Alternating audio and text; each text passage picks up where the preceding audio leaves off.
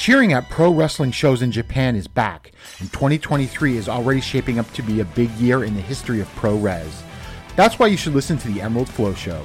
From the Royal Road to the Green Mat, Paul and Gerard take you into the world of All Japan Pro Wrestling and Pro Wrestling Noah. Not only do we analyze events, but we examine business, who is getting over, what angles are working or not. Occasionally, we take a look at other Japanese promotions like DDT and Zero One. So if you're looking for more coverage of the world of Japanese wrestling, check out the Emerald Flow Show on the Voices of Wrestling Podcast Network, available on all of your favorite podcast apps.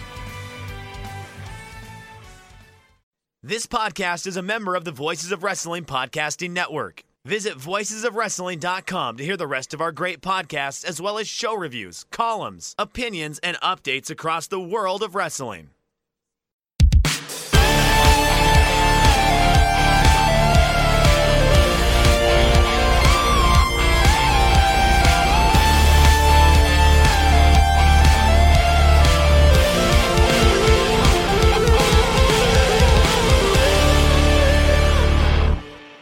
Welcome back to another episode of The Good, the Bad, and the Hungee on the Voices of Wrestling Podcasting Network.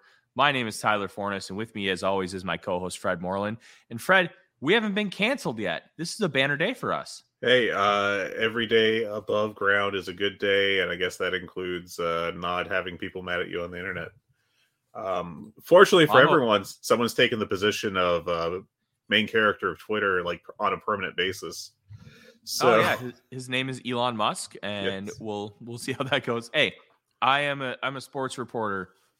Eh, people are always mad at me, so I, I don't know what that feels like anymore to not have anyone mad at you on the internet. But it's a it's a it's a different kind of mad nowadays. Very um, much so. But let's um let's talk about AEW and the beat the big story. We're going to kind of take a little bit of a different look at it because it's been beaten to death. We all know, and it's been reported by both Dave Meltzer and Fightful that William Regal is leaving AEW for WWE. And I don't necessarily think it's the worst look, Fred. And we were kind of talking about this a little bit pre-show.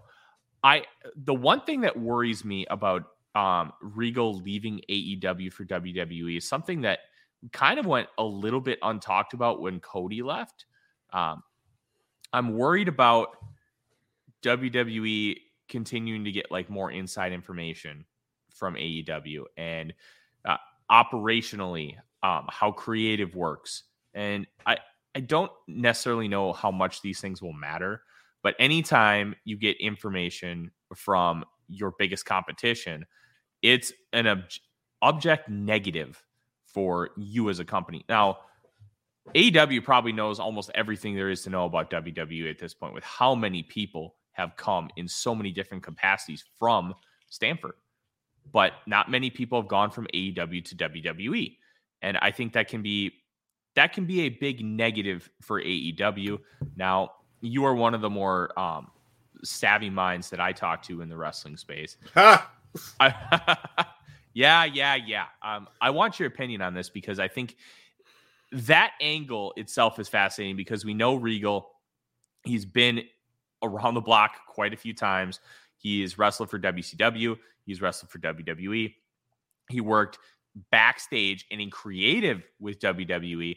And now, after spending almost a full calendar year in AEW, he's going back to work for Triple H.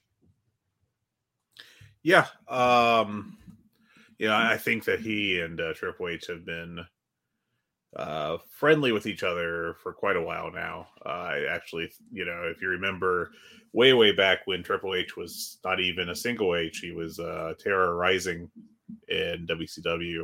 Uh, I think they paired him with Regal some in that early stage of his career, and uh, that formed a bond between the two. And you know, ever uh, whenever Triple H is in a position of power, he likes to have Regal with him, and um, Regal, uh, you know, was released because uh, Vince decisions, I guess, and uh, then he went to AEW for a little bit, and now he's going back to WWE. I, I, it is reportedly because he's being offered another front office position, and uh, he has expressed his interest in taking that.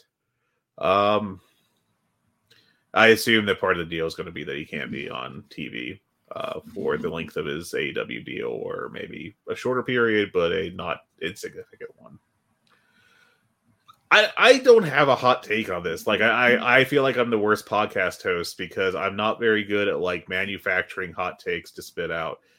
It's unfortunate for AEW he's gone. I don't think it's going to really do any meaningful damage as this as a move by itself. Um the question is is this like a pre-existing deal that was that was agreed upon when he came into the company and uh, was like, "Hey, listen, I'd love to come work for you. However, if I ever get a chance to be in power with, you know, Triple H again, I would like to be able to do that." Um, and maybe that was a pre-negotiated thing, but maybe alternatively, it's you know he's not happy there, which would be a shame. Um, you know, I I have some qualms about the storyline and how they handled his exit with regards to like MJF kind of turning and then definitely turning again immediately after. I think that's just kind of I don't know, it muddied the waters a little too much for my tastes in a very WWE esque segment. Um, yeah, I mean, it was a short run, but it was impactful he formed the top babyface group and uh, kind of gave a new direction to top guys like Moxley and Danielson. Uh, wasn't exactly a redefining of them, but it was a uh, definite difference. So I don't know. What's your take on it? I guess like I, am not sure of a real like interesting way for me to approach this. is just kind of like, well, he's gone, and uh, I, I, I do think it's a loss, but I don't think it's like a devastating one. I don't think it's a devastating one either, and uh, I, I'm with you. And I feel like a lot of other people, where I think the the clause in the contract, assuming it was that three year deal, um, without an opt out, because I I know Jon Moxley when he signed his initial deal had like an opt out after a year if yeah. he didn't like the creative direction of the company or if he felt like he was going to be to sports entertainment and not professional wrestling so he could bail it at after that point. Um, I'm guessing William Regal did not have an opt out or a clause built in. Um, I re- I still remember uh, Lou Holtz was the coach of the Gophers for a few years in the 80s, and he had a clause in his contract that he could leave at any time for one school and one school only, and that was if Notre Dame called. Well, they did, and he ended up coaching the Fighting Irish for quite a while before he ended up retiring and Bob Davie took over. I could see a situation because of the the reverence and respect that William Regal has for Paul Levesque that maybe he had something written into his contract that if he came into power, that he would be able to uh, he would be allowed to get out of his contract and go back. I my guess is that Tony Khan will allow him to go back, but he can't appear on TV as you alluded to, and as other people in this space have talked about as well. And I wonder if he's offering the same deal to talent, where like we know Aleister Black has asked out. Andrade has with I don't know if he officially asked out if that was reported, but man, did he allude to it heavily on social media that he wanted out. And I could see a situation where, oh, Tony Khan's sure you can get out, but you can't appear on TV. Like, okay, that's not exactly unfair. I'm you and I had an agreement and you want out and I'll let still let you wrestle, but you can't appear on major wrestling programming. That's not an unfair clause. It may feel unfair to the talent, but as talent, if you sign a long-term deal and you want out after like a couple months, that's on you and that's not on the promoter. It's the promoter gets to dictate the terms that way.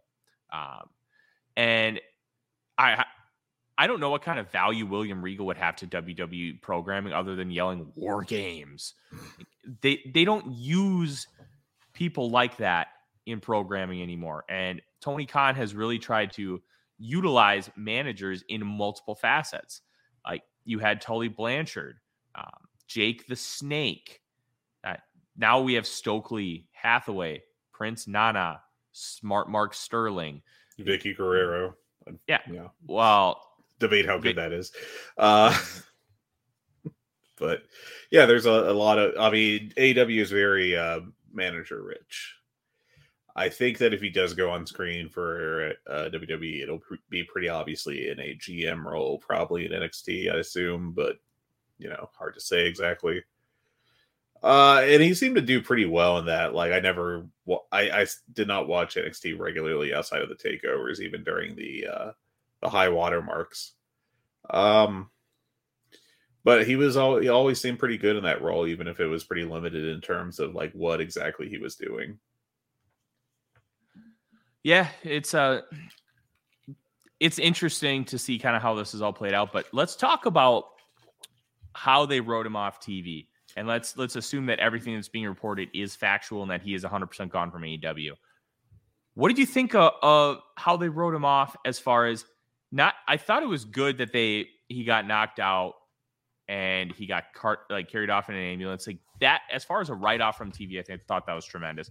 But I think we need to look at it from the perspective of MJF because this is about advancing the company and where this is going to go and how it's affecting the people that are still there. And I think it works with the motif of MJF's character that he uses people to get what he wants. He's been very, very consistent with that. And I don't think that's necessarily a bad thing.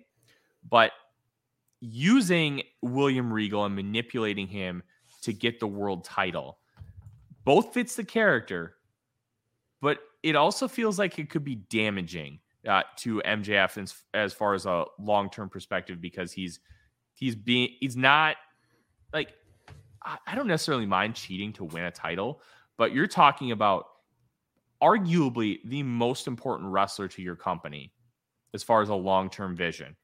And his first title win, he's just he was a scummy dirtbag, and then he completely flippy dude on the guy, and then turned on him just 10 days later. Where do you sit on that, Fred? Because it's from a from a long-term broad perspective, it could be viewed as both a positive and a negative. Yeah, I think um I think it's a really interesting question because I know Dave Meltzer pushed really hard for MJF to go, you know, not obviously a white meat baby face, you know, kissing babies and hugging fans, but to go as the top baby face in the company. Uh, I assume with kind of a, a tinge to him, like The Rock in the late '90s, where his his face turns are always "I'm still an asshole, but I'm an asshole to other assholes, and therefore you love me for that." And I think that's kind of how they positioned MJF prior to the pay per view uh, with the firm. And then we ended up with uh, MJF winning by cheating. Um, and then MJF turning by blindsiding an old man. And I mean, it's pretty clear at this point that he's a heel. I don't know what top bait. I mean, it's pretty clear they're going to set up Brian Danielson uh, for that, but they need to heat up um, if this Ricky Starks program is going to last a while, which I don't think it is, I think it's going to end after this week. Um, then I think you need to build up Starks more. And I think if if again he they don't do anything by accident when it comes to a promo. So assuming they does have a feud with Eddie Kingston after Danielson, uh, they need Eddie to be doing stuff. They can't just have Eddie walk in after four months cold and be like, "Hey, I'm going to beat your ass," and have it be as successful. Now, granted, I think Eddie Kingston can pretty easily heat up any program he's in with one promo. Mm-hmm. Um, but it's just a matter of um, I don't know. It's kind of a curious decision because I feel like AEW is very heel heavy at this point in time. On top, hold uh, on. You think they're heel heavy? I, so I, I, I, I don't mean to interrupt, but I want I want to hear Yeah, you sure. kind of explain that because uh, we've been talking in this space about the fact that they don't have a lot of top Yeah, heels. yeah, and now you're talking about that they're heel heavy. Like, are, I, are I don't know. Maybe kind I of- got maybe I've got Are you Christian- extrapolating Chris Jericho and Maybe. MJF as being too heel heavy? Because outside Um, of that, what is there? it's all the Jericho. Maybe, maybe I, I'm kind of at a I'm coming into this show at like a down point with AEW right now in terms of what they've been doing. So maybe I'm just letting my grumpiness get the best of me. Um, but I, I do think like that the the TV has been very heel heavy. Um, at least maybe I, that's a better way to put that and walk that back and make me sound less like a maniac. Um, but I, I do think that like the TV has had a real hard heel tint with uh, the segments keeping Jericho and MJF strong, and I feel like um, that it pr- might have been beneficial to the programming to have MJF go babyface to provide a counterpoint to that. Uh, now, you are correct that I do think the potential opponents for MJF would have been weaker than Kingston, etc., Danielson, etc.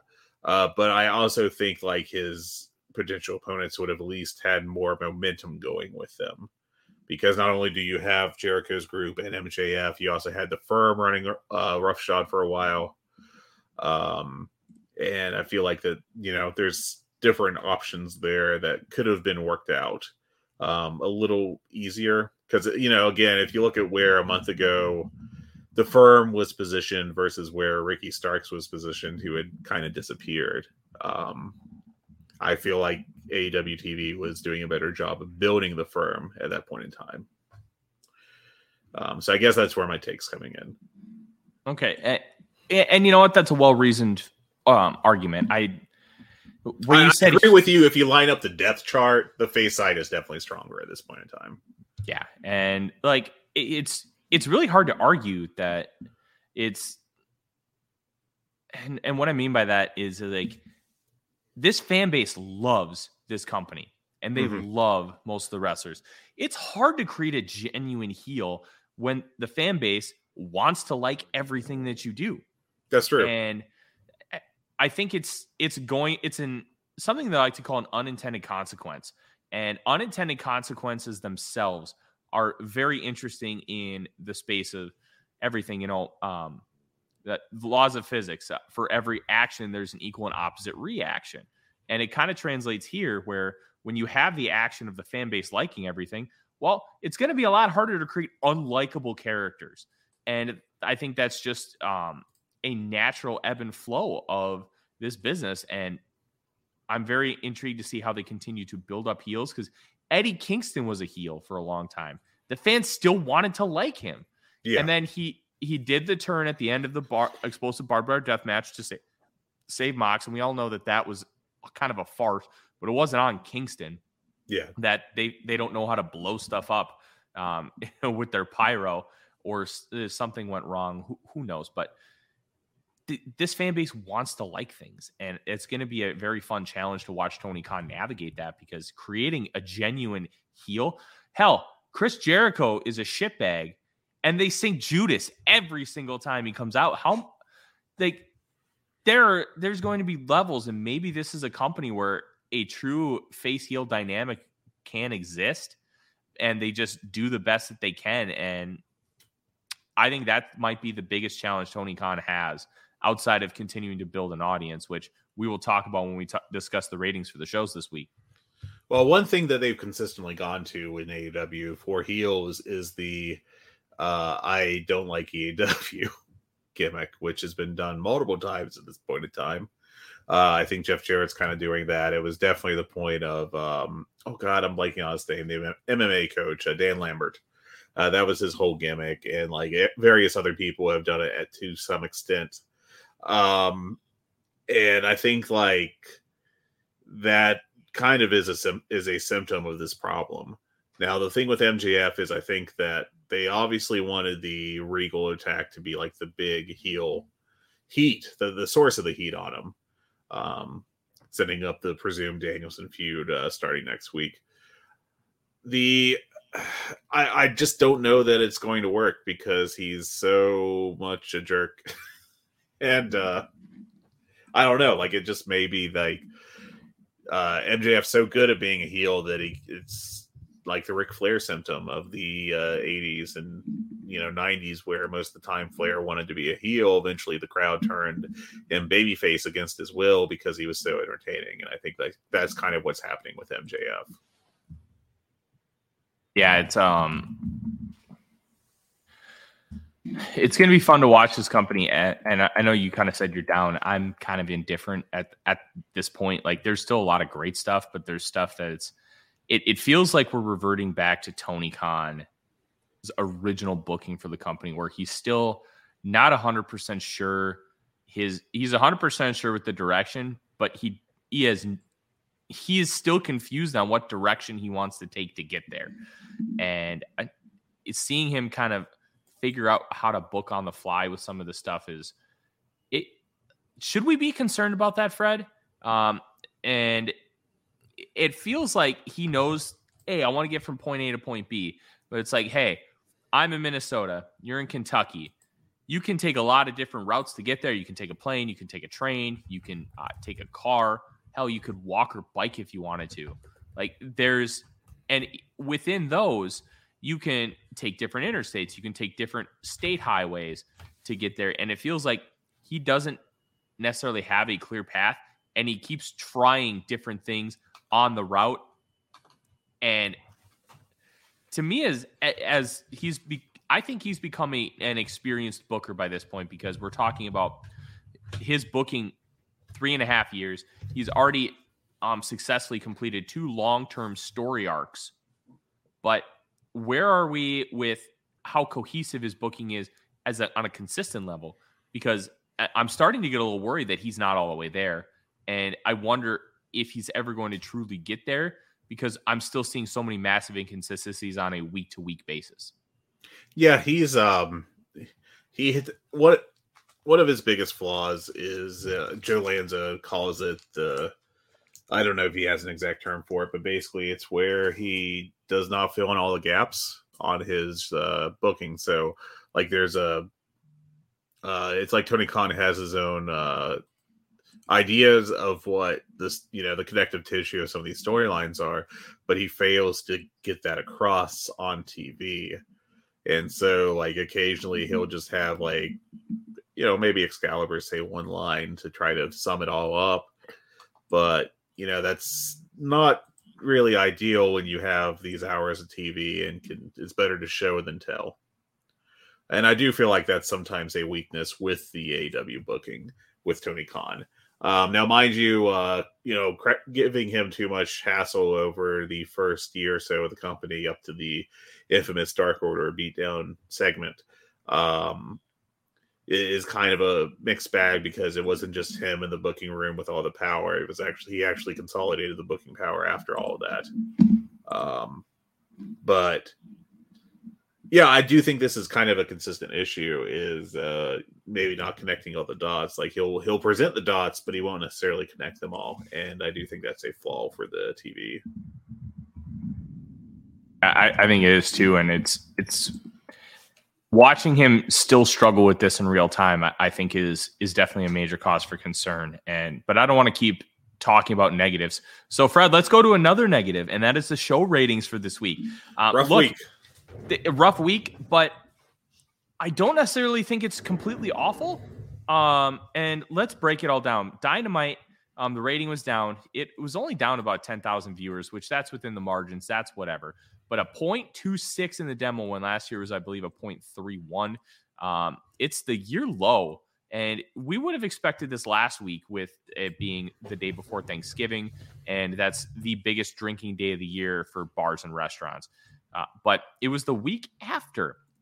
And I think that's where it was the biggest surprise. But I will say, I believe Dynamite was either third or fifth on the day. So you're not you're not exactly seeing a 0.26 where they're like 10th. Yeah. And I think that in itself is gives at least a little bit of hope that it's not necessarily, hey, um, it's it's a big show issue. Less people just watch TV this night, and Dynamite got hit extremely hard. Um, I, I want to chalk this up as a one week thing as far as demo. I want to see what kind of trend this is. We know that December is not a heavy viewed month. Um, people are going to Christmas parties. There's all kinds of Christmas stuff happening, um, especially like in a place like Minnesota. There's a Holidazzle parade. My wife and I spent the other night uh, driving around looking at Christmas lights. There's so many little nuanced things here, Fred, that um, are reasons why people don't go out. Um, they're sorry, they go out and they don't sit at home and watch TV. And I don't have the DVR numbers at my disposal, but I would guess they're relatively high. Um, what are you taking from this? Um, we, I, you know, kind of pair that. Rampage was even more atrocious 361,000, 0.08 in the 18 to 49 demo, 60th on cable. That was a record low. I think the first time AEW's ever been below a 0.10 in the demo.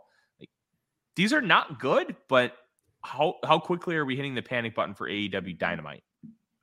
I always say don't freak out about one week of ratings because that can just be a blip. It can just be something weird with Nielsen, with how they measure their data, everything. Even in this case, I would probably advise a little more. Um, let's wait and see what happens next with the ratings. But I do think that having these two back to back in the same week is more concerning than if you had just like a normal dynamite rating and then this putrid rampage one um, or vice versa. They these aren't good numbers. There's there's no way you can conceivably spin it. And even if you're like, you know, even if you're bringing up how it's December and there's all these different uh, obligations people have that may cause them to not watch the show live. The fact is that you know that would also have been the case last year.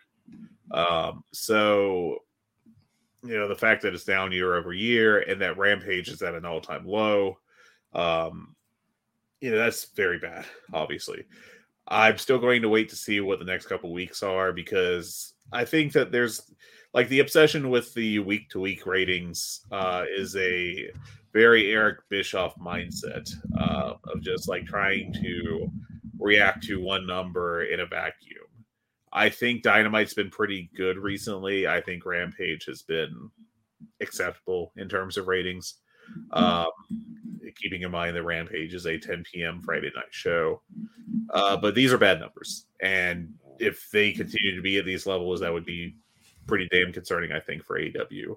Uh, not like panic, they're going to get canceled level bad, but like they need to figure out what they're doing wrong and fix it.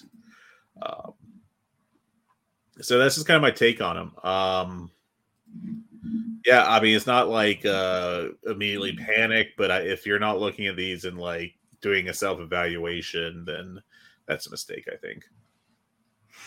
Yeah, I'm. I'm. I want more data, and once we understand and get more data, I think we can make a more well reasoned um, take about this because they've been relatively consistent. Now, obviously, um, the year of Punk that they were seeing like 20 to 30% growth year over year. And this is a new company.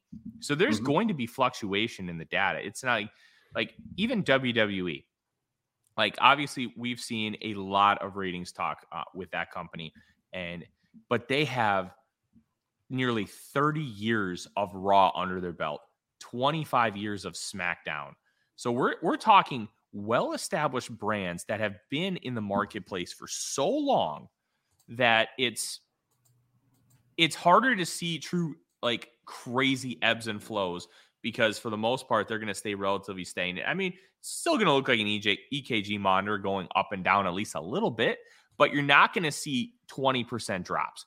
You're not going to see like oh, one week did 2.5 million, next week did 1.5. You're not going to see things like that.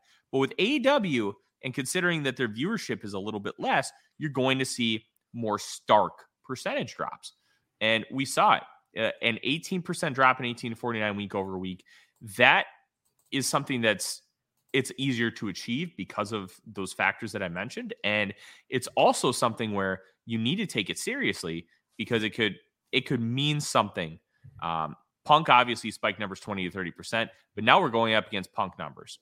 And I don't necessarily want to jump the gun and say CM Punk was the cause of all of it. I think Punk was the catalyst of getting some people back into wrestling. And this company was obviously the catalyst for everything he was talking about in WWE. But this is still a company that's very good. It's a cohesive brand. They ha- put on really, really good matches on TV.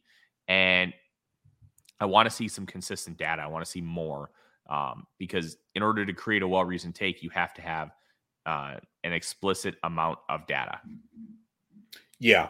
Uh, and, and, the problem with uh, trying to read ratings in real time is that it's really a lag time analysis that needs to be done. It needs to be done, you know, even a few months after the fact. Um, at best. You know, and, and, when it comes to comparing ratings, I would, you know, be spending more time comparing the ratings to. Uh, I mean, year over year is good because it follows the general trends of like what happens in December with TV viewing. But I, I think right now with AEW, what is more valuable is comparing it like six months ago uh, to what is going on right now because that allows you to see you know, a little less of the CM Punk effect, like the initial coming in and boosting all the ratings so much. Um, and I, I, I think in general, like they were pretty steady for a few months, and then they got this dynamite number. That's why I think that the dynamite number is the less concerning of the two. Uh, the rampage number to me is very shocking, um, and I think is a symptom of how rampage has been used for months and months now. Yeah, I am. I'm very worried about um, the what can I call it? Um, I'm very worried about Rampage, and I I, I wonder if it's rehabable at this point. Um, we're about a year in. It, um, it would take a lot of work because it is a total B show. I I don't even watch it until Monday, um, most weeks. Like it just is completely inessential. Um, this was a very five out of ten show this past week, and that's kind of the norm these days.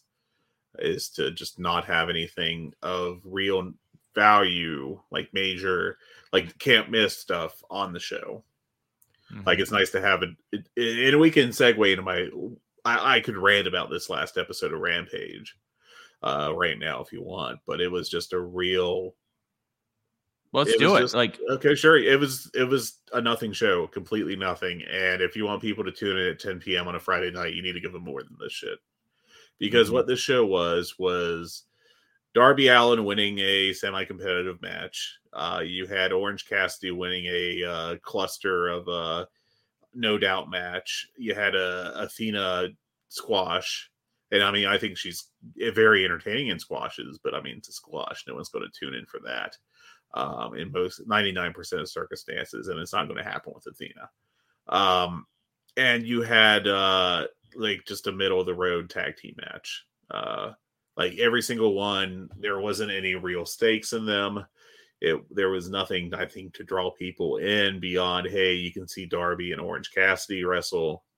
Um and i mean if you just put the matches on paper like no one's going to really be moved by a darby allin cole karter match that was set up by an angle three weeks ago with no follow-up uh, no one's really going to be moved by QT Marshall in a main event spot. Despite I like QT Marshall or Marshall, whatever. I, I don't. I'm not burying him, but he is what he is, which is a low level heel that is basically there to get a little bit of heat and then job to someone much higher on the card. And that's a fine role for him. He, you know, but the downside of that is it's not going to be exciting at, at any point in time when he gets booked in a match. Mm-hmm. Um, at best, you can like get annoyed by them and then someone kills them, and that can be an entertaining part of a show, but that's not going to increase ratings or put butts in the seats. Um, you know, let's talk about the put butts in seats because uh, this show, like, it had no star power, and we can have the conversation of Orange Cassidy as a star or uh, Darby Allin as a star. Um, are either one of them proven ratings movers at this point? Um, uh, I, I, think I uh, genuinely Orange, ha- don't know.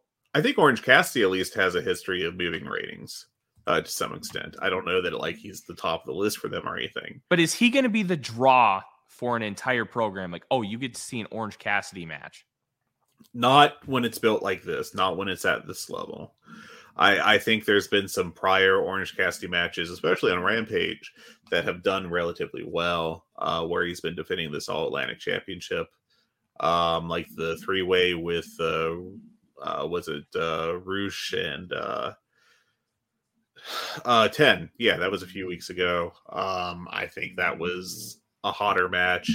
Uh, you had the random uh, Shibata match, um, but you know, you know, even um, it happened on a Dynamite, but the Jake Hager match was uh, more meaningful. I felt like, but yeah, I mean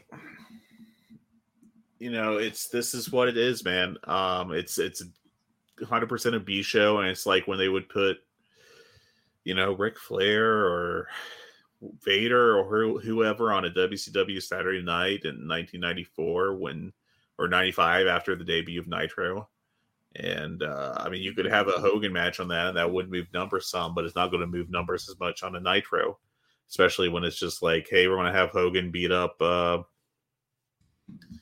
uh, the gambler or whatever low level WCW guy you would choose from that era for the equivalents.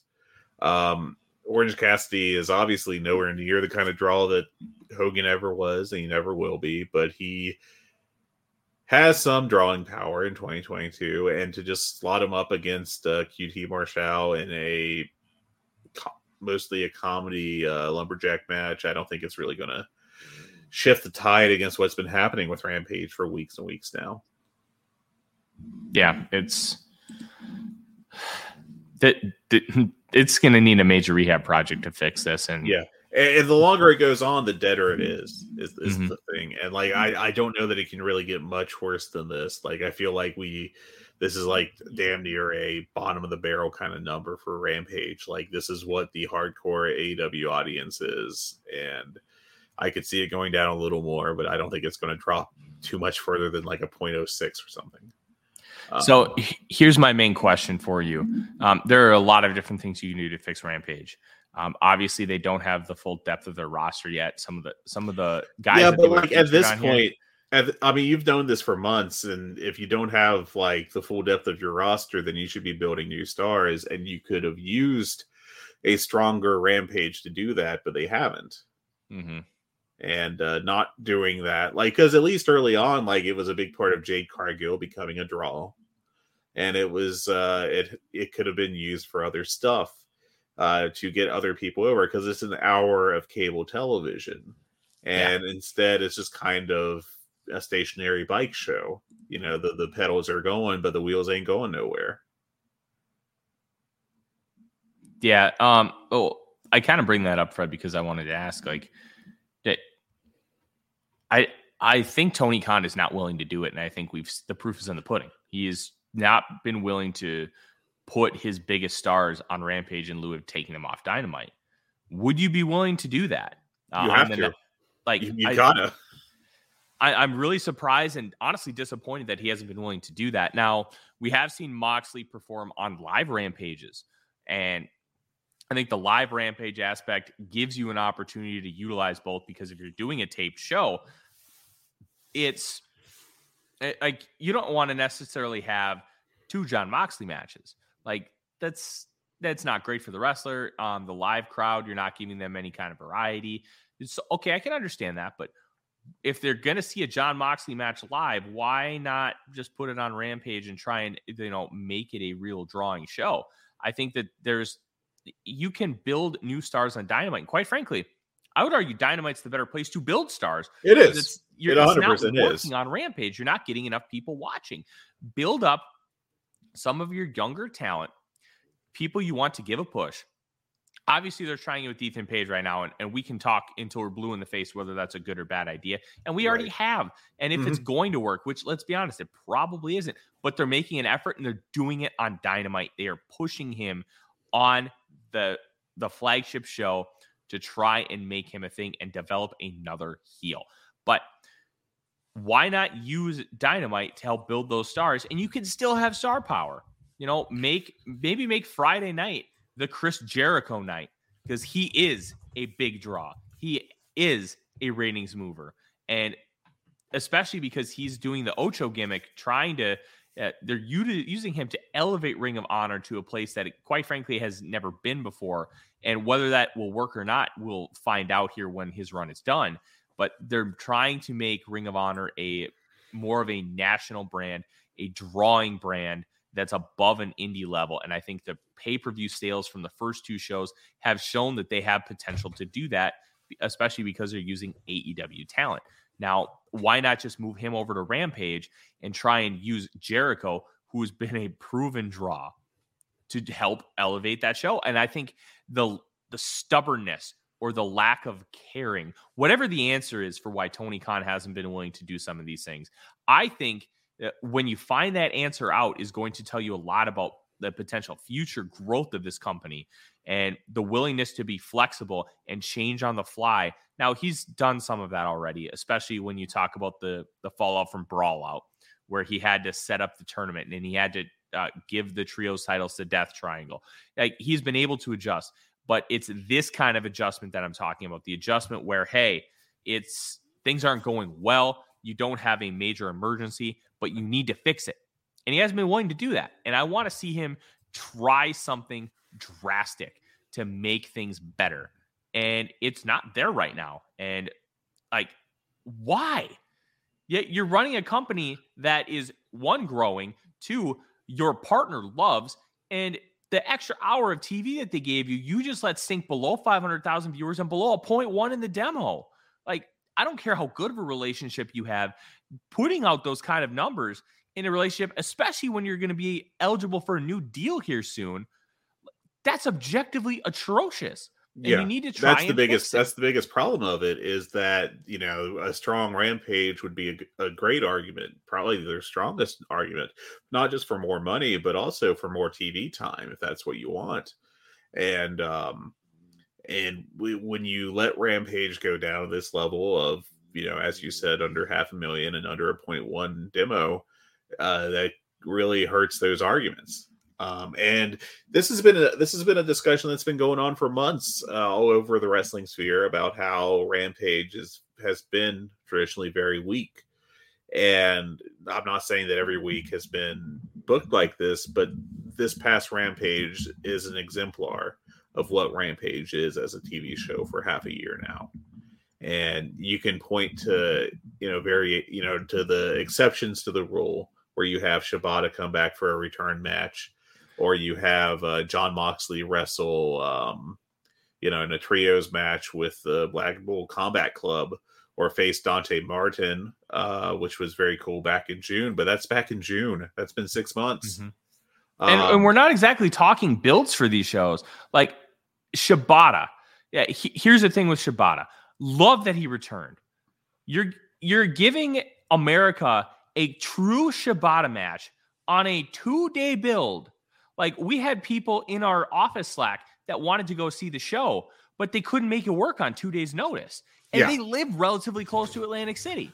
And why aren't we trying to build Rampage? Why isn't there an effort to try and make this show something? Because there was at first. The first match on Rampage, Christian Cage won the Impact World title from Kenny Omega. Yeah, that like, was, and that was a massive a, deal. And then the second establishing a show. And then I think it was the second week with CM Punk's return. And now we've got Cole Karter and we've got QT Marshall in key spots.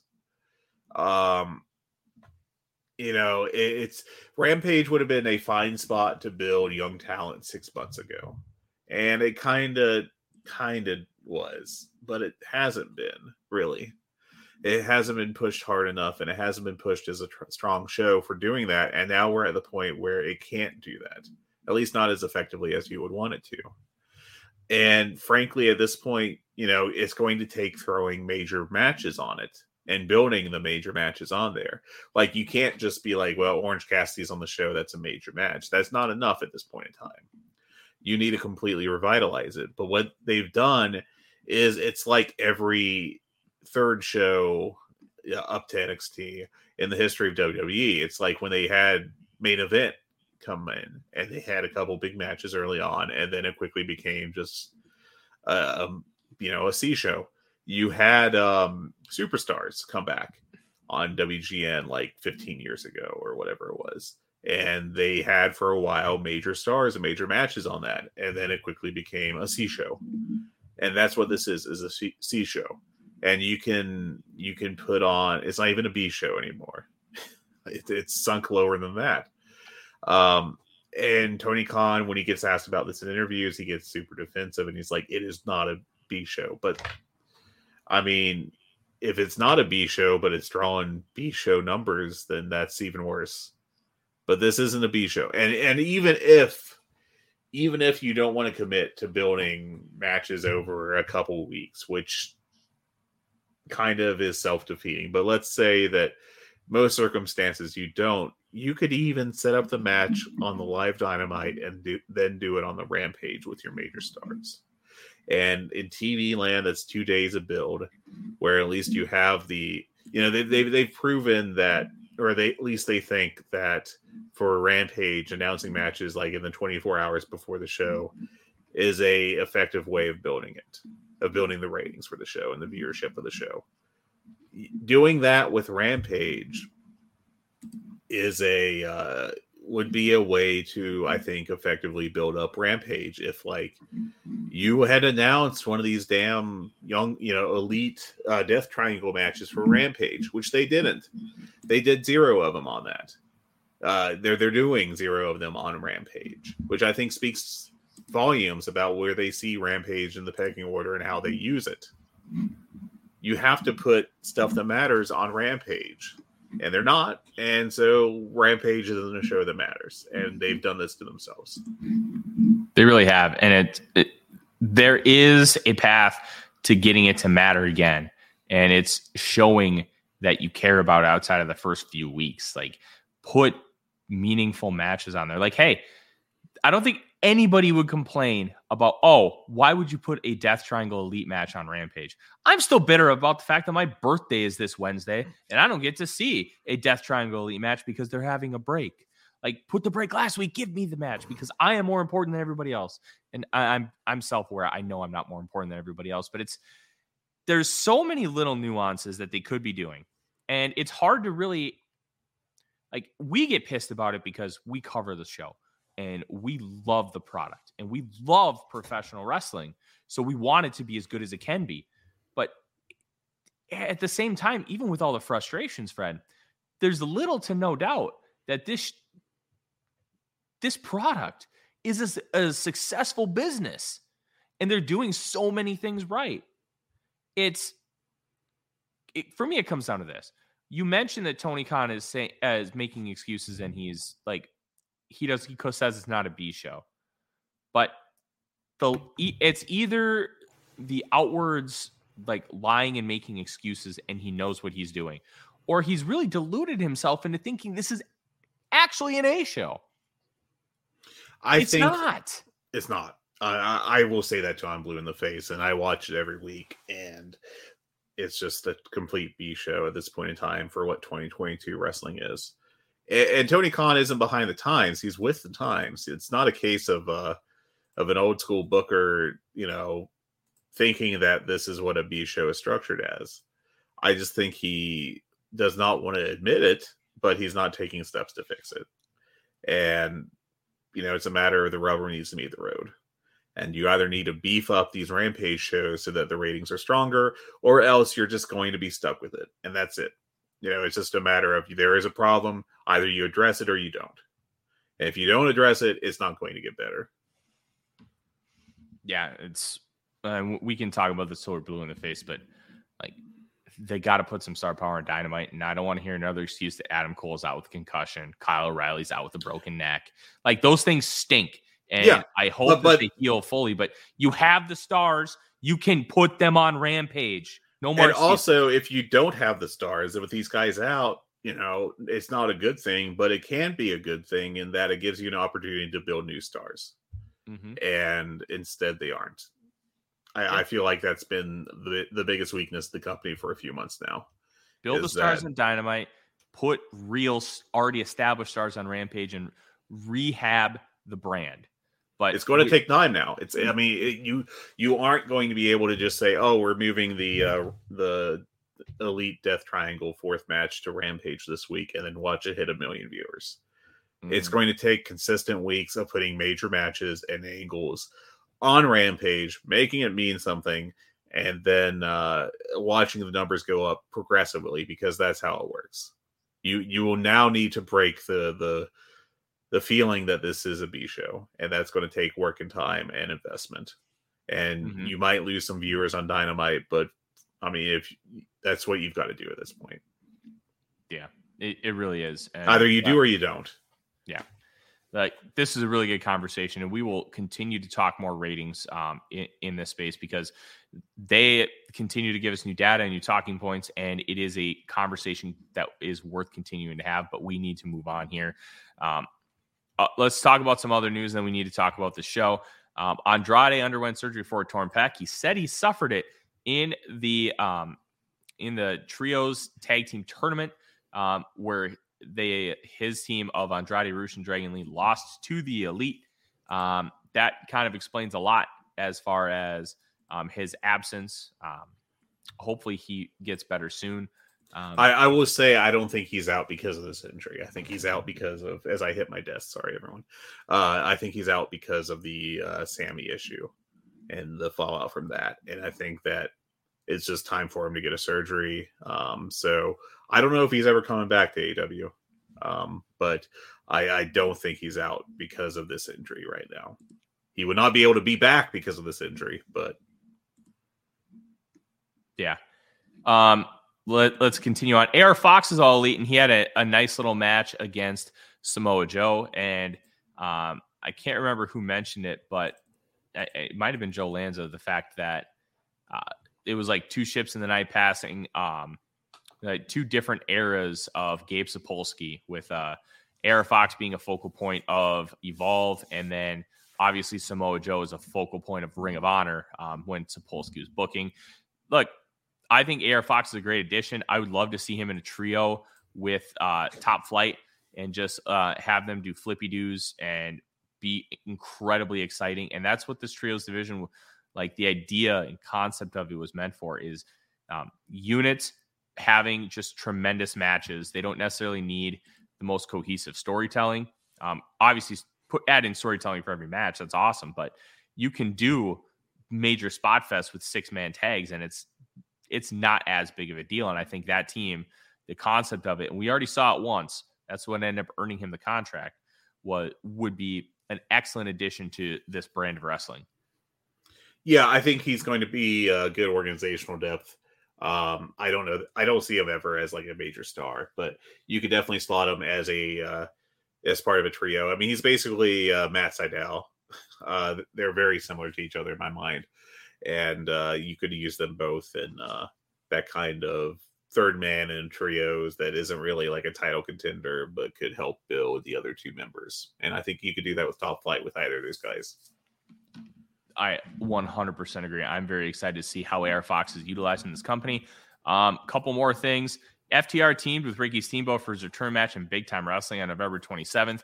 Um, I heard it was a lot less embarrassing than Ric Flair's final match yeah, the fact that no one's like posting video of Steamboat nearly passing out in the middle of the match or anything is a positive. I just with the medical considerations I have, I'm not a big fan of either of these guys working in 2022, but uh, sounds like Steamboat uh, was much better off. So, yeah, yeah. I mean, maybe you know, I I know that there's people that will push back on me saying that, uh, but I just guy has had an aneurysm before. He's had his back issues. He is, I mean, he's what, 72 now or something? Like, I just don't think that people in their 70s should be wrestling 69. I, I and, nice. Unless it's Lucha. I mean, even Lucha, I have real feelings about. I know it's much more common down there in Mexico and everything, but you know, I I love watching Sting wrestle, but every time he does, I there's a part of my brain that gets really nervous about it just because of his age and physical condition. That's fair. Um, couple more things. Stokely said on Renee uh, Paquette's podcast that the firm is supposed to feud with CM Punk before Brawl Out happened. That could have been interesting. Yeah, I you know I I think that this is another uh downside of the whole brawl out thing is now the firm is just kind of a phantom limb of a stable that's just kind of hanging around and uh very much in uh, limbo. You know, it'll be interesting to see where they end up going. But right now, it uh, does not feel like a main event act. And working with CM Punk uh, maybe could have accomplished that, but I don't know. You know, we've lost that forever at a time, mm-hmm. and uh, it, you know, it'll just be a question of what we do with them next. Absolutely. Um, and then this one I found very interesting. Um, the original concept for the Blackpool Combat Club um, came from Jon Moxley and Bryan Danielson, and it was based around early 90s All Japan, with the BCC being Jumbo Tsuruta's group and getting over the young guys by facing them on top, the way Baba got over uh, Misawa, Kawada, and Kobashi. The idea of having great singles, tags, and trios matches with the younger talent to help them rise to the top level, moving them from mid level guys to top main event draws and legends. And I still think that this can work and you can utilize that. But obviously, this has they've gotten Garcia and Yuta um, up a little bit. They've gone up a peg in the pecking order of AW, but the, obviously the BCC has kind of veered away from this a little bit, and yeah, it's a this little. this isn't what happened. Yeah. this is not what happened.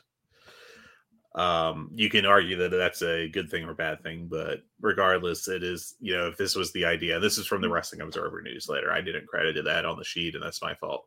Um, for the most recent edition, edition, um, as I combine the words edition and issue.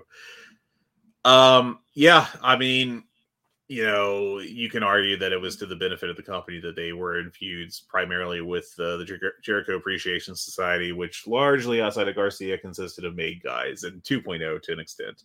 Um, but also, that's just, I mean, that's not what they did. And uh, that's how wrestling history goes sometimes is you come up with an idea and then you immediately shift it to something else.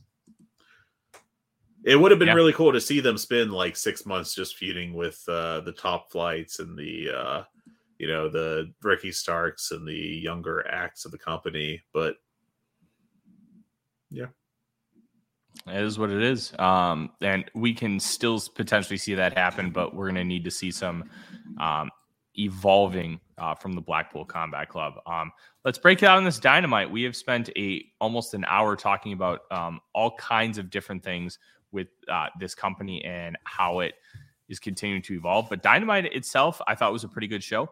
Um, and it kicked off with Jon Moxley entering the ring, delivering a promo talking about how he grew up 90 minutes from Indianapolis and wrestled there. Um, uh, he it kind of gave a true babyface promo saying like nobody can outwork me, out hustle me, out wrestle me, out bleed me, or out out sweat me. Um, says the uh, ring belongs to him, and there's not a man in the building that has the balls to come look me in the eyes and tell me any different. And that's when Hangman Page makes his return after being injured uh, just over a month ago in a title match against uh, Jon Moxley. And the key line here was, "You sure you want to do this, man? After what happened last time? Oh, I'm sorry. Do you not remember last time?" And then they end up brawling, and then they have another segment later in the show where they're still brawling. I thought this was incredibly well done. Um, if you had forgotten uh, why Moxley was, or why Page was out, because I'll be honest, it didn't click with me initially. Like, oh, sweet, we're doing more Hangman Page and John Moxley, but I'd forgotten that he had been knocked out. Excalibur did a great job of mentioning it um, within the flow of the segment, and it didn't feel out of place. It didn't feel forced. It just felt natural, and I think that's one of the best things this company has is they tell you what's going on without one beating you over the head, two making you feel like an idiot, or three a long convoluted way of telling you. It's just in the natural flow of commentary. And if you had forgotten, oh, there we go. It clicked with me the second Excalibur said it, and I was right back in. And I thought it was eh, very well done. And now we have an easy way for Moxley out of the title picture. Hangman Page, one of your top stars, also has something to do. And you can drag this on for a while because the these two, one, know how to do long-term storytelling. And two, they're two of your biggest stars. You could do a three-match series over the course of the next six months, and I don't think anybody be complaining. Yeah, I, I like this segment, um, and I like I even like the the fact they did a second segment with them brawling against each other even more because I think like that kind of shook up the format of the show and made it feel a little more organic. Um, there was a lot of talk online this past week about how they did not properly explain why Adam Page and Jon Moxley were feuding, and I just and it's coming from very high level guys like Dave Meltzer, and it's just kind of like, did you watch the show? Because I mean, not only did Excalibur explain it briefly, but succinctly, he got it over uh, very quickly. Moxley directly alluded it to it in the promo with Page face to face.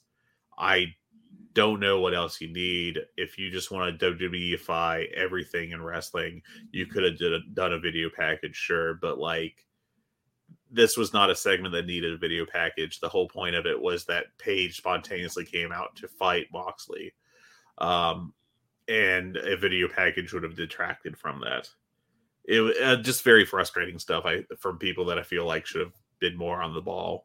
Um, but I also feel like AEW discourse is very negative right now, you know, for some pretty decent reasons, and for some, which have led to some pretty silly reasons contributing to that now too. And I think this was a very silly reason. Yeah.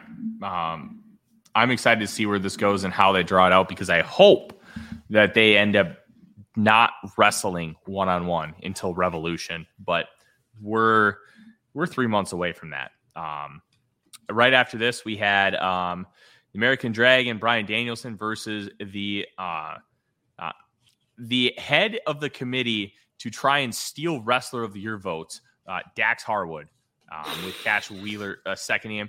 Look, this is a fine match. Um, fans chanted, "This is awesome," and I absolutely hate that shit. Look, this was a good match. I gave it four stars. Um, nothing really tr- like special. Like I'm just so sick of this um this vanity act of Dax Harwood just trying to earn Wrestle of the Year votes. I eh, the the matches he's having are good. They're good little TV matches. We're never getting anything special with these one-on-one matches, and like I, give these to Cash Wheeler. Like let's see him get a singles match.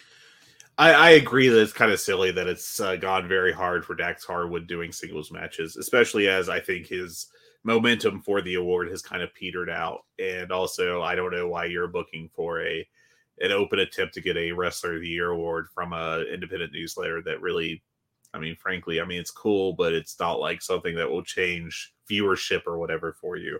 Um, I actually love this match a lot. I thought these two worked well together. Um, I, I, think some of the discussion around it regarding how uh, Dax is very openly trying to get himself votes for awards is kind of very that's very corn cob esque behavior. It's lame. It uh it makes him look like a dope. Um but I mean, it doesn't change the fact that I love this match. I thought this match was very entertaining, and I think if you're if you want to be critical of this and specifically about Dax Harwood, that's fine. But if you want to be critical of this as it's bad to put on an awesome TV match with no build, I think that you're wrong. I think that it's always good to have cool matches on your television shows because it makes people want to watch them. And, you know, if yes, you could have used someone else instead of Dax Harwood to have an awesome match with Bryan Danielson, but it doesn't change the fact that this was a cool match to me. I liked it a lot. And uh, it also where it was put in the program was important because it contributed later to the uh, the deal with William Regal, um, with all the BCC members being occupied, with Yuta and Claudio being in Nashville, and with Jon Moxley being kicked out of the building for uh, wanting to fight too much. So, like, I, I'm I'm not offended by it. I don't think it's a bad match. I just I want something different. I want. That's fair. That's fair. Eh, you want something different from Dax? Yeah, specifically? I, I, I don't want to see Dax continuing to have these vanity singles matches. Why is Dax getting all of them? But why aren't why isn't Cash getting some? Why aren't we giving opportunities to guys who you could build up as single stars? I yeah. think there's there's opportunities that is being missed because Dax Harwood wants to get Wrestler of the Year votes that he's not even going to win. Like yeah. I want to, I, I want to see this company try and develop people. And it was something we were talking about with Rampage. This is a great spot to keep developing people. What happened? Like Darius Martin. Darius Martin was out for a year with a torn ACL. So you know what they did? They put Dante Martin in a bunch of trios matches, a bunch of singles matches against better wrestlers. And you know what he did? He got significantly better and he got over. Yeah. Like why why are we putting half of a tag team in a non-canonical storyline with top guys. Like th- these are just one-off matches. Like, is this match going to lead to um, Bryan Danielson teaming up with somebody in the Blackpool Combat Club to get an ROH title shot? I don't think so. And if it does, I will I will take the L and I will admit I was wrong. But we need to be using these spots to help build up other talent. And it's being used to, for the Dax Harwood Variety Hour. Like the look, I, I don't disagree. For me, I don't disagree with being frustrated by Dax Harwood because he is he can be very frustrating with uh, all this stuff. But the fact of the matter is that they wanted to have a Bryan Danielson rolling match to have an excuse for him to be in the trader's room, and they chose Dax Harwood for that match. Uh, and I think it resulted in a very good match. You could have chose someone else, and it probably would have been a similarly good match because uh, AEW has a lot of very strong workers. But they chose Dax uh, because there has been an undercurrent story of the year of Dax Harwood having all these, uh, well, having very good tag matches and then pretty good singles matches, generally speaking. Um, I feel like he finally had a great singles match here with Danielson, and uh, I liked it quite a bit.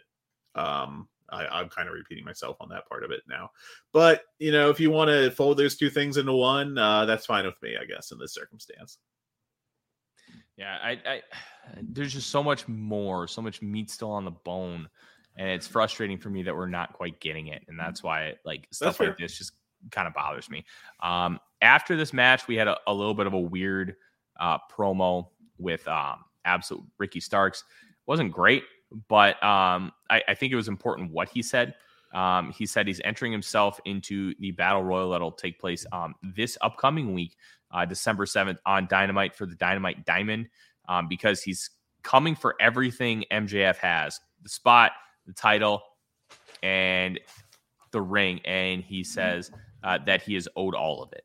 Um, I thought the content was important, but it was yeah, it it didn't resonate with me like a normal Ricky Starks promo. It wasn't his best work, um, at all. But you know, it was it was fine. and set up other stuff, and uh, yeah, yeah, it is what it is. Um, and th- right after this is when we had um the cameras catching up with Hangman and Moxley, and they were still fighting backstage. A really good way to continue that. Um, right after we saw that, we had Renee Paquette live via satellite in Nashville with the JAS and Castagnoli and Wheeler Yuta. Um, Claudio gives a fiery promo after some back and forth that he needs to beat Jericho final battle. And Yuta, um, final battle, put your pure title on line, Garcia. Garcia says okay. And I think this is going to be their final battle for some time. And I, I'm very excited for both of those matches um, uh, this upcoming Saturday yeah, I think that'll uh they'll both be very irritating matches. Um yeah. Yeah. Um here's here's my question for you, Fred. Um, are you concerned at all that Final Battle really doesn't have a full card yet? I I'm kind of annoyed that we've had so much ROH TV or, or so much TV time devoted to the Ring of Honor side of things, and we've still ended up with a card that's being put together this week. It's not so much like the late announcements; it's that it doesn't feel like there's really been anything built for this pay per view outside of Claudio Jericho, of course. Uh, but even that feels like kind of a a oh, I guess we've been having these guys feud thing rather than a deliberate plan uh, I feel like this Ring of Honor card has been pretty poorly built in general, and uh, that's part of my consternation. Let's use that word uh, with uh, Tony Khan and the booking right now, uh, because it uh, it's actually the third match, but what I thought was the second match when I was watching Rampage for this card was just Juice Robinson doing a short pre-tape promo and being like, "Hey, I'm here and I want to fight Samoa Joe." That's it. That's my 60 seconds. and like for for a debut segment with uh, someone that could be a pretty big name like Juice Robinson, uh, it felt very flat and uh, yeah, yeah, it's. I I was hoping for more from this build, and we just aren't getting it. Um, yeah. But w- what we did get was uh, an advancement in the Samoa Joe Wardlow story. Um, we mentioned the Samoa Joe match against AR Fox. Really, really good. Um, and uh, Samoa Joe cuts a promo after the show. Ladies and gentlemen, I would like to welcome you to a new and glorious era, for I am the one true king of television. And then Wardlow appeared on the screen, um, and he's coming for what Wardlow's coming for what's his, and this is Wardlow's world. So we're gonna get this feud continuing, and I'm all for it. I think this is a great way to one keep Wardlow busy, two help bring him to another level because Samoa Joe, one, is a tremendous in competitor with a different style that Wardlow hasn't necessarily worked with yet as far as like submissions. And Samoa Joe is still over as hell, uh, even yeah. though he, he's absolutely slowed down a step. It's still Samoa Joe, and you're still getting him in the ring. And that and he still cuts damn good promos. I thought this was a very good promo. Um, not like a promo of the year or anything, but it was a nice short TV promo that was engaging, and I liked it. Mm-hmm. All right. Then we had the big to do with MJF. William Regal walks walks down to the ring, introduces MJF.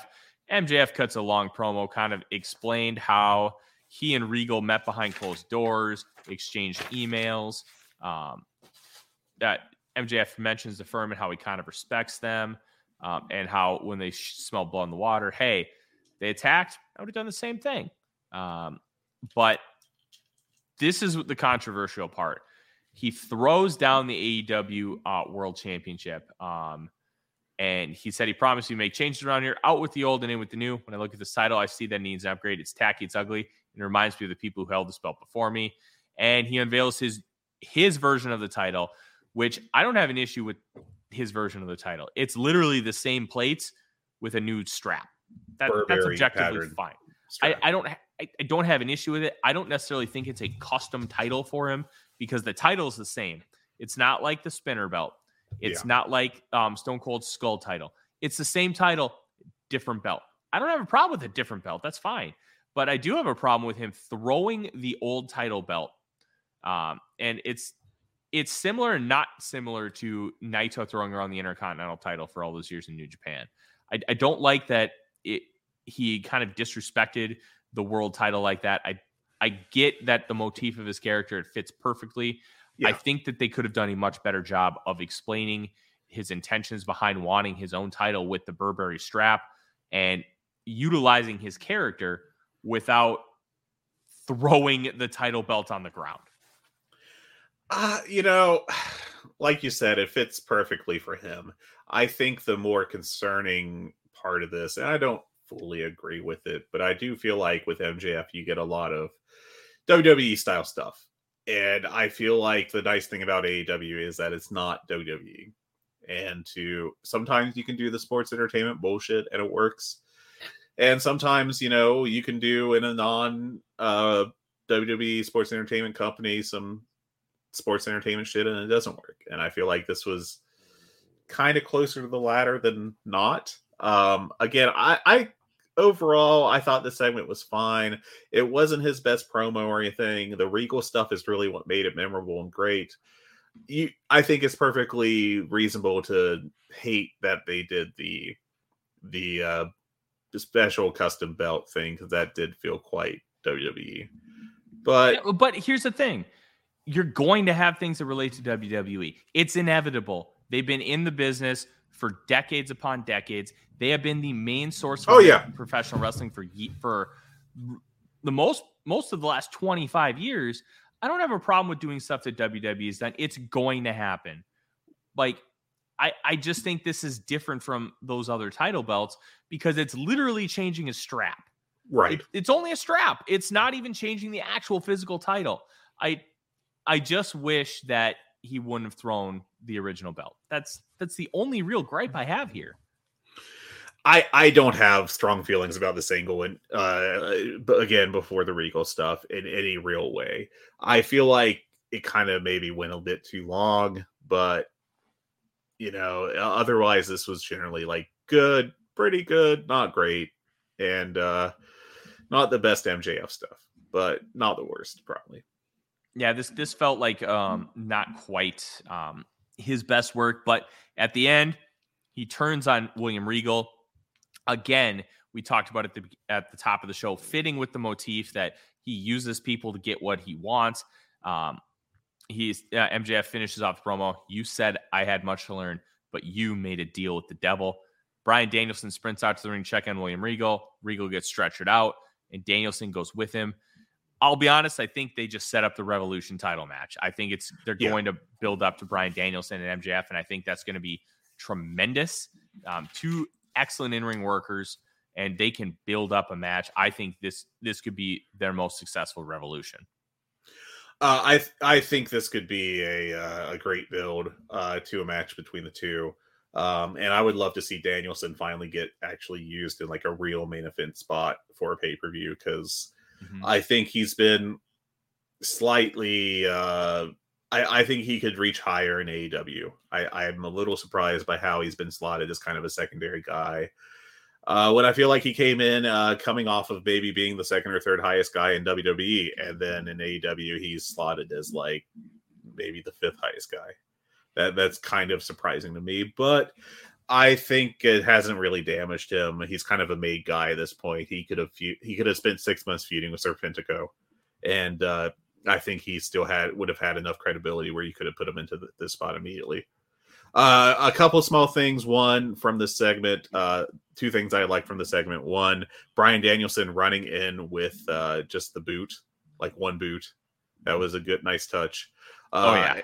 a- And two, MJF uh, concluding his promo by standing over, uh, standing over Regal and uh, turning the whole email thing on him. That was a very nice touch, and I like that a lot.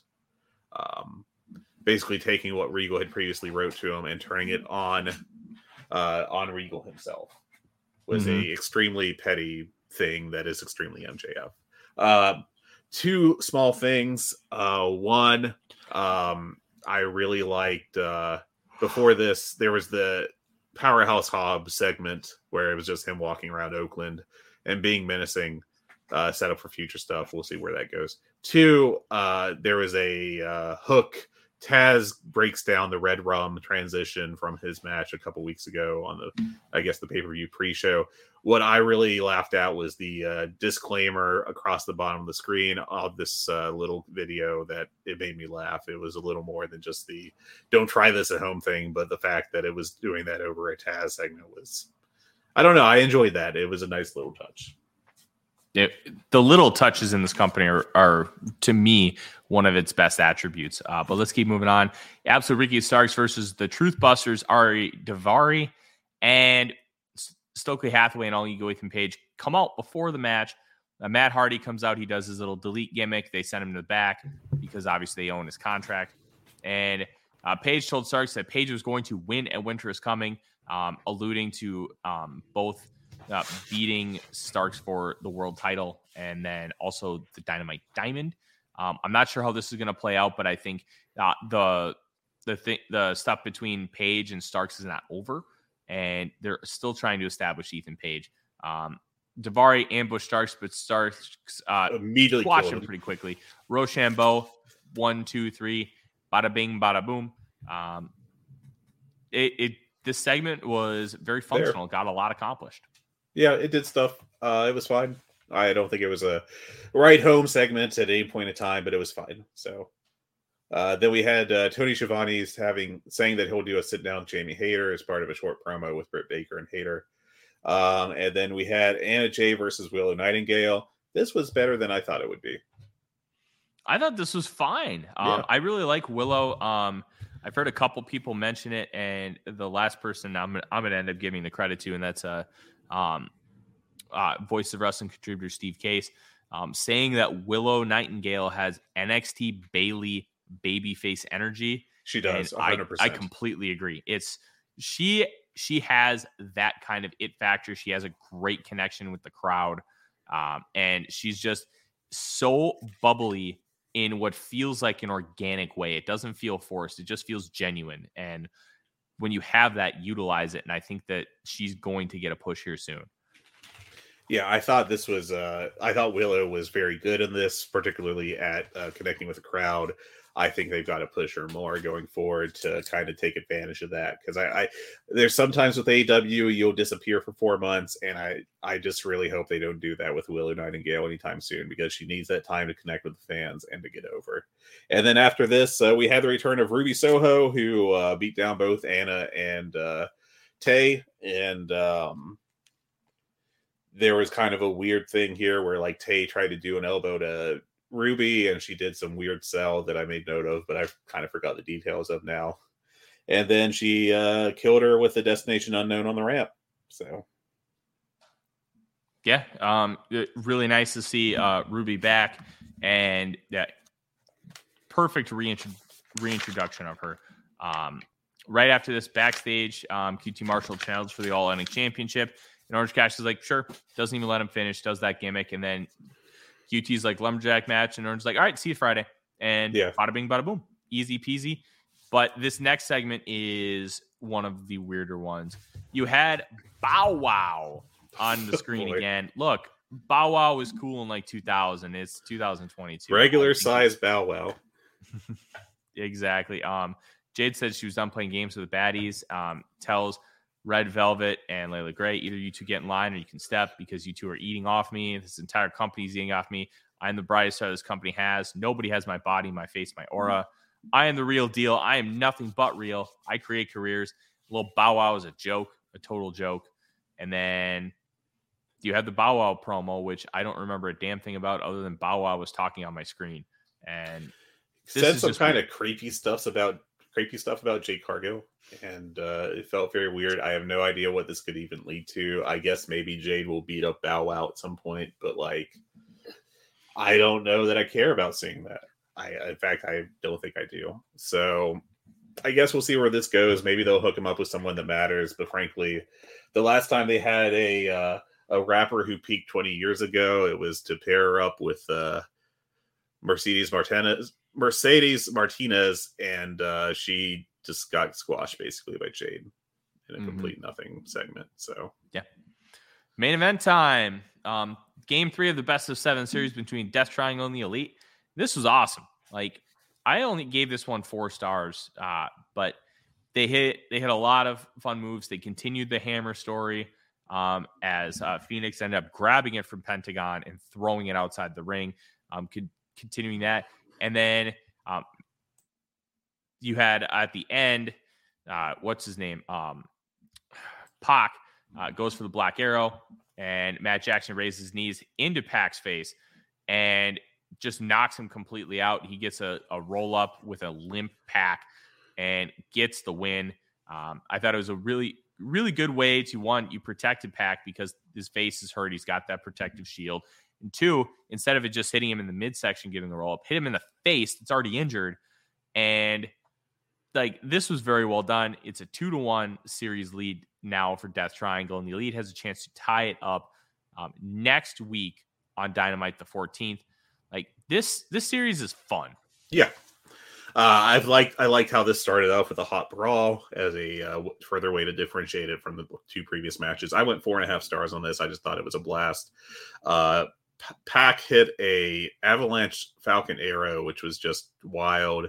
And Pac is just one of the best sellers in the world, and he did that again with the finish to this match. Uh, I just loved so many things about this, and uh, again, um, it's amazing. Uh, a little sarcasm there that you put six of the best wrestlers in the world together, and they have just fantastic matches. I mean, when like Penta is maybe the worst worker in the match, and he's still like really great, you know you're just going to have great stuff come out of it. So I'm looking forward to the rest of the series, and um, you know, hopefully uh, they keep going. Everyone stays healthy. Yeah, um, and I guess that's dynamite.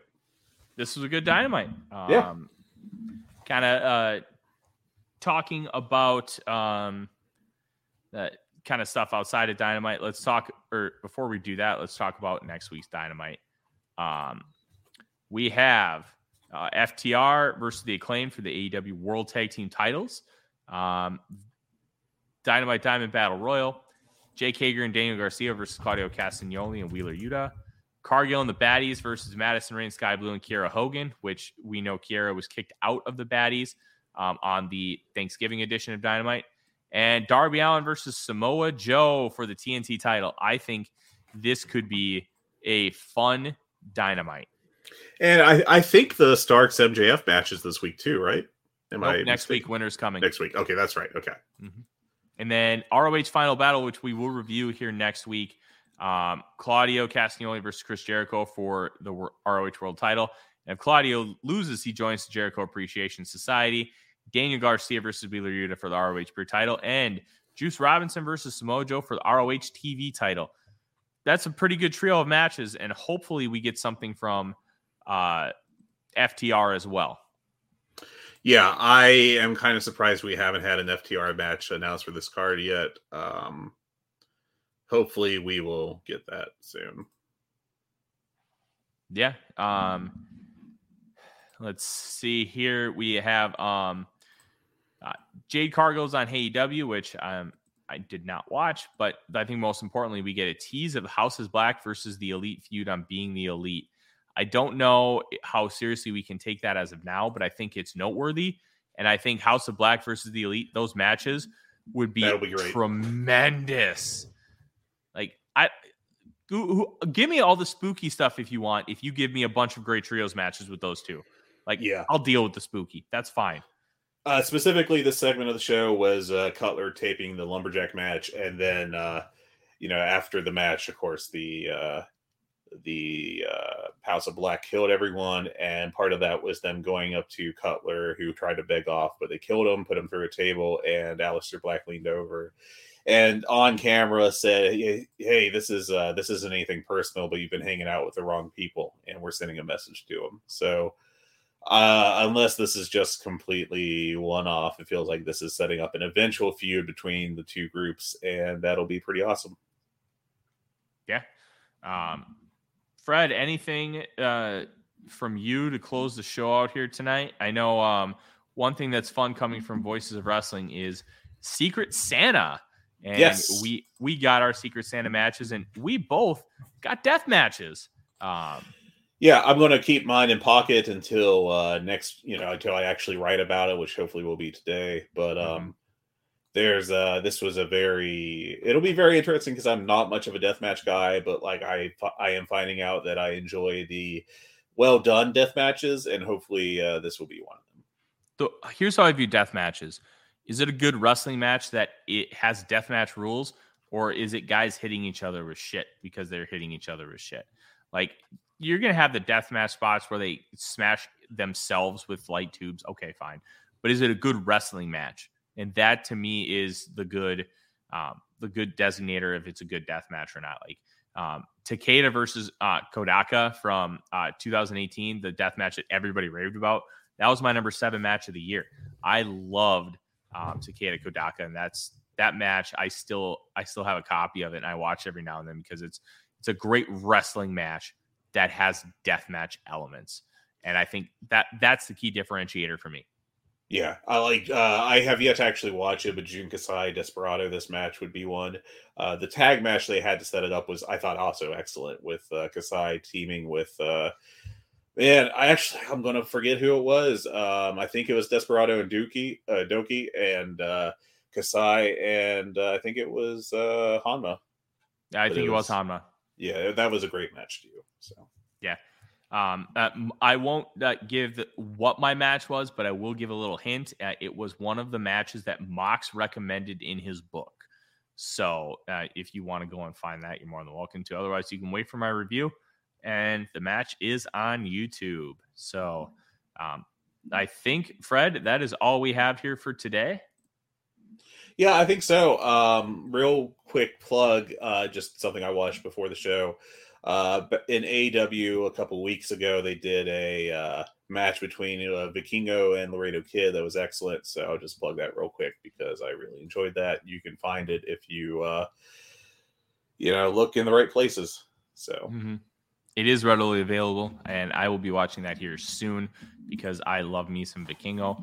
If you want to wait, it'll be on the AAA YouTube channel in a couple weeks, probably. So, yep.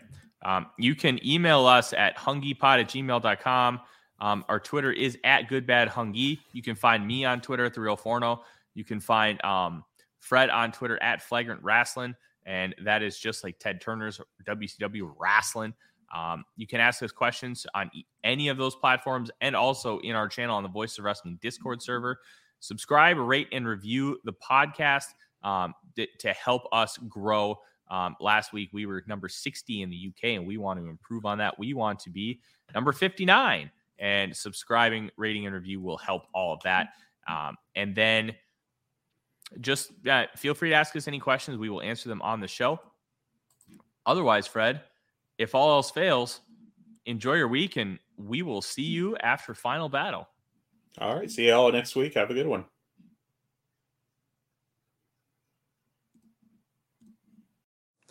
Hey everybody, my name is Jesse Collins, and I want to tell you all about my show, the Gentleman's Wrestling Podcast, here on the Voices of Wrestling Podcast Network. On the Gentleman's Wrestling Podcast, we do a thorough analysis on the biggest issues and trends within the pro wrestling industry. We talk a lot about pro wrestling media, we talk a lot about fan culture and wrestling's place within general pop culture, and we talk about the broader influences that are shaping the way we discuss and analyze the pro wrestling industry. We've had some of the brightest minds in the pro wrestling intelligentsia on the show, including WrestleNomics host Brandon Thurston, both Rich Kraetsch and Joe Lanza from the Flagship Wrestling Podcast, Trevor Dame from the Through the Years podcast, and a whole lot more. This isn't a show for hot takes. It's not a show recapping the latest episode of television. This is a show focusing on the biggest topics in pro wrestling and doing a deep dive on the real stories behind the surface level analysis you might find elsewhere. The Gentleman's Wrestling Podcast is available wherever you get your podcasts, and we'd really appreciate it if you gave us a try. Thanks.